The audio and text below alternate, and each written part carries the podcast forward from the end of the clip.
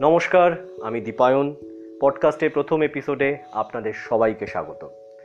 আজকের গল্পটা যে বিষয়টা নিয়ে, এটা পড়েছিলাম ঐতিহাসিক, অনৈতিহাসিক বলে শ্রী পান্থের লেখা একটি বই, আনন্দ পাবলিশার্সে প্রকাশন।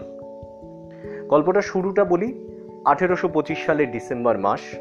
কলকাতা বন্দরে নোঙর করছে স্টিম ইঞ্জিন চালিত প্রথম জাহাজ এন্টারপ্রাইজ। সমাচার দর্পণ সেই সময় কলকাতা থেকে বেরোনো অন্যতম একটি পত্রিকা। সেই পত্রিকায় এই খবরটা প্রকাশও হয়। তো এই এন্টারপ্রাইজ জাহাজটি ছিল প্রায় পাঁচশো টনের, দৈর্ঘ্যে একশো একচল্লিশ ফুট। লন্ডন থেকে কলকাতায় আসতে এই জাহাজটা পাড়ি দিয়েছিল প্রায় তেরো হাজার সাতশো মাইল। জাহাজটির ক্যাপ্টেন ছিলেন জেমস হেনরি জনস্টন। এখন প্রশ্ন হচ্ছে, কেন হেনরি জনস্টন এই এন্টারপ্রাইজ জাহাজটিকে নিয়ে সেই সময় লন্ডন থেকে কলকাতায় এলেন। এর পিছনে একটা গল্প আছে। আঠেরো শতকে শুরুর কলকাতা কিন্তু ব্রিটিশ এম্পায়ারের প্রধান অর্থনৈতিক কেন্দ্র, অবশ্যই লন্ডনের বাইরে। আজকের কলকাতায় যেমন শিল্প বলতে আমরা আর্টকে বুঝি, সেই সময়কার কলকাতায় শিল্প কিন্তু প্রকৃত অর্থেই বিজনেস ছিল। তো কি হলো? সেই সময় কলকাতার ব্যবসায়ীরা ঘোষণা করলেন স্টিম ইঞ্জিনে চলা যে জাহাজ সত্তর দিনে কলকাতায় পৌঁছতে পারবে এবং সত্তর দিনে ফিরে যেতে পারবে লন্ডনে, তাকে এক লক্ষ টাকা বা দশ হাজার পাউন্ড পুরস্কার দেওয়া হবে। তো এই হেনরি জনস্টন এই পুরস্কারের লক্ষ্যে লন্ডন থেকে কলকাতায় আসেন। দুর্ভাগ্য, পুরস্কারটা আর হেনরি জনস্টনের পাওয়া হয়নি, কারণ লন্ডন থেকে কলকাতায় আসতে তার সময় লেগেছিল একশো পনেরো দিন। তবে একশো পনেরো দিন এই সময়টাকে কিন্তু খুব একটা হেলাফেলা করা যাবে না। একটা উদাহরণ দিই। আঠেরো শতকের শুরুতে ভারতে পৌঁছতে পালতোলা জাহাজের সময় লাগত গড়ে সাড়ে সাত মাস। আঠেরোশো পঁচিশ সালে সেটাই কমে আসছে চার মাসে। আঠেরোশো তিরিশ সালে পোর্টসমাউথ থেকে কলকাতায় একটি জাহাজ পৌঁছে যাচ্ছে উনআশি দিনে। এই সময়টা আঠেরোশো পঞ্চাশ সালের মধ্যে আরও কমে আসে। তো এই সময়ের এই যে কমে আসাটা, এটা প্রধানত দুটো কারণে ঘটে। তবে সে প্রসঙ্গে যাওয়ার আগে এন্টারপ্রাইজ জাহাজ, ওর কথাটা আরেকবার একটু বলি। ইস্ট ইন্ডিয়া কোম্পানি কিন্তু এই এন্টারপ্রাইজ জাহাজটিকে কিনে নেয় এবং হুগলি নদীতে একটা দীর্ঘ সময় অবধি এই জাহাজটা চলাচল করত। আঠেরোশো আঠাশ সালে গভর্নর জেনারেল হয়ে আসেন লর্ড উইলিয়াম বেন্টিং। বেন্টিং কিন্তু প্রবল উৎসাহী ছিলেন এই স্টিমার বা স্টিমে চালানো জাহাজ নিয়ে। তারই উৎসাহে আরও একজোড়া স্টিমবোট সেই সময় কলকাতায় তৈরি হয়। এদের নাম ছিল হুগলি এবং ব্রহ্মপুত্র। বলে রাখি, বেন্টিং যখন লন্ডন থেকে কলকাতায় আসেন, তখন সাগর থেকে তাকে কলকাতায় নিয়ে এসেছিল ক্যাপ্টেন জনস্টনের এই এন্টারপ্রাইজ জাহাজটি। সালটা মনে রাখবেন, আঠেরোশো আঠাশ সাল। বেন্টিংয়ের আমলেই কলকাতা থেকে বেনারস স্টিমার সার্ভিস চালু হচ্ছে। হুগলি ব্রহ্মপুত্র তো ছিলই, কলকাতায় তৈরি হলো আরও চারটি স্টিমার এদের নামগুলো খুব ইন্টারেস্টিং টেমস মেঘনা যমুনা আর শেষেরটির নাম উইলিয়াম বেন্টিং আঠেরোশো ছত্রিশ সালে শুরু হয় কলকাতা এলাহাবাদ স্টিমবোট সার্ভিস। আর এই বিশাল কর্মযজ্ঞের দায়িত্ব উইলিয়াম বেন্টিং কাকে দিয়েছিলেন জানেন? সেই হেনরি জনস্টনকে, আমাদের এন্টারপ্রাইজ জাহাজের ক্যাপ্টেনকে। একটু আগেই আপনাদের বলছিলাম যে কীভাবে আঠেরোশো পঞ্চাশের মধ্যে কলকাতা থেকে লন্ডনে যাতায়াতের সময়টা খুব দ্রুত কমে আসে। প্রধানত দুটো কারণের কথা বললাম। এবার বলব কারণ দুটো কি কি। পালতোলা জাহাজ থেকে স্টিম ইঞ্জিনে চলা জাহাজ হচ্ছে প্রধান কারণ। এবং জাহাজ তৈরির শিল্পে ওই সময় একটা আমূল পরিবর্তন আসে, সেটা হলো কাঠের বদলে লোহার ব্যবহার। লোহার তৈরি জাহাজের ওজন অনেকটা কমে যায় এবং সেটা বলতে গেলে প্রায় চার ভাগের এক ভাগ। লোহার জাহাজ চালাতে শক্তিও কম লাগে। আবার আঠেরোশো পঞ্চাশ সালে লোহার জায়গায় স্টিলের ব্যবহার শুরু হয়ে যায়।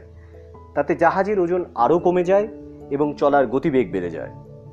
স্যামুয়েল হল নামে এক যন্ত্রবিদ ঠিক এই সময়টাতেই উদ্ভাবন করলেন এক নতুন কৌশল যার ব্যবহারে ইঞ্জিনে নুন জমার সমস্যা সেটাও দূর হয়ে যায়।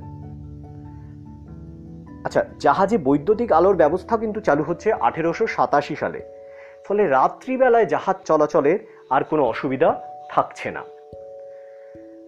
এই সামগ্রিকভাবে এই কারণগুলোর জন্য জাহাজের গতিবেগটা খুব বেড়ে যাচ্ছে, এটা তো বোঝাই গেল। তো এটা তো গেল জাহাজ তৈরির শিল্পে যে পরিবর্তন এলো, তার প্রভাব। এ ব্যাপারে আমরা পরে আবার ফিরে আসব, কারণ জাহাজ তৈরির এই শিল্পে কিন্তু সেদিনের বাঙালিরা, বিশেষ করে বাঙালি শিল্পপতিরা, একেবারে সামনের সারিতে ছিলেন।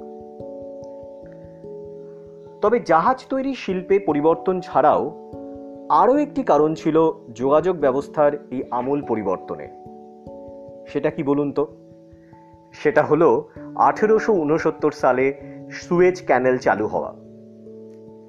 অষ্টম শতকে খলিফা হারুন আল রশিদ চেয়েছিলেন ভূমধ্যসাগর আর লোহিত সাগরকে একটি ক্যানেল দিয়ে জুড়ে দিতে। অষ্টাদশ শতাব্দীর শেষে মিশর অভিযানের সময় নেপোলিয়ানও স্বপ্ন দেখেছিলেন এই ক্যানেল তৈরির। তার ইঞ্জিনিয়াররা কিন্তু জরিপও করে। কিন্তু জরিপ করার পরে তারা বলে যে সমস্যা আছে, কারণ লোহিত সাগর ভূমধ্যসাগরের চেয়ে বত্রিশ ইঞ্চি উঁচু।